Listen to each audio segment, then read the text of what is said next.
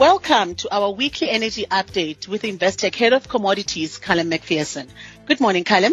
Good morning, Len. Brent came down again last week after the announcement of a release of crude from U.S. strategic reserves. Does the news of the reserve release ease supply issues for now? Well, the announcement is for 180 million barrels of crude over a six-month period, so that's a million barrels per day. And that compares to 3 million barrels per day of disruption the sort of figure being talked about for Russian output uh, this month. Um, so clearly the reserve release helps, but it doesn't replace the magnitude of lost uh, Russian output that, that is being talked about. Um, there are also some questions over the practicalities of releasing crude from reserves at that rate, um, as, as that flow is going to compete with existing production for pipeline capacity.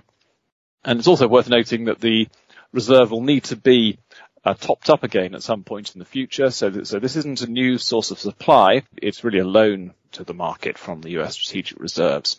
And that tends to soften short dated prices relative to long dated prices. But, but of course it is the short dated prices that are the particular concern. It's also likely that some other IEA countries are going to follow suit and, and release reserves. So we may hear more about that later this week. Well, they agreed to add uh, 432,000 barrels per day uh, for May. So it is actually slightly more than expected, but only very trivially so. Um, and uh, probably the reason for that extra 32,000 barrels was to implement the increase in, in, in the baseline um, over, over, some number of months. Um, and the, the, increase in the baseline takes effect from May, uh, which they'd reaffirmed that it, that it would do. The reality is for OPEC that um, it, members are struggling to reach current quotas, and that obviously the Russians' uh, output is disrupted as, as we talked, but um, other members also are struggling to, to keep uh, pace with the output increases. It is really only the UAE and uh, Saudi Arabia that are able to meet their, their output limits at the moment. And what do you make of progress in the peace talks between Russia and Ukraine? Well, really, there isn't any, any progress. I think the Russian reduction in forces around Kiev, which they presented a gesture of goodwill, um, frankly is just a part of refocusing their strategy on eastern Ukraine. I think Russia's position is that they're going to want to negotiate in earnest only once they've already occupied the land they want to keep. Uh, and then their negotiating position is just going to be, well, we're going to keep it. And terrible news that uh, Russian forces have been uh, doing as they retreated from around Kiev are going to make it even harder to make progress in talks and hard for sanctions to be lifted even once the war has ended. Uh, so I think that disruption to Russian production is going to continue. Brent reached a low of 102 last week. Where do you think the market will go from here?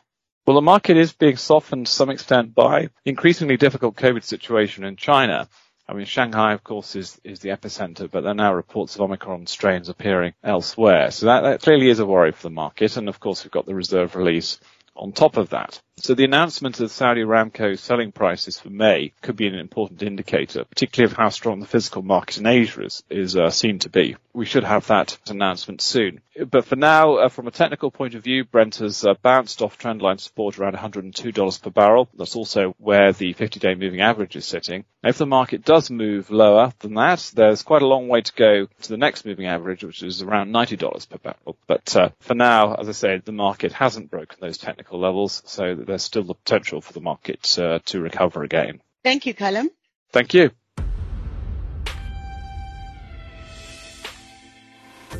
Thank you for tuning into another episode of Investec's weekly energy update with Callum McPherson. If you'd like to discuss any of the contents of the podcast, drop Callum an email on callum.mcpherson at investec.co.uk or visit investec.com forward slash commodities. Until next time, thank you.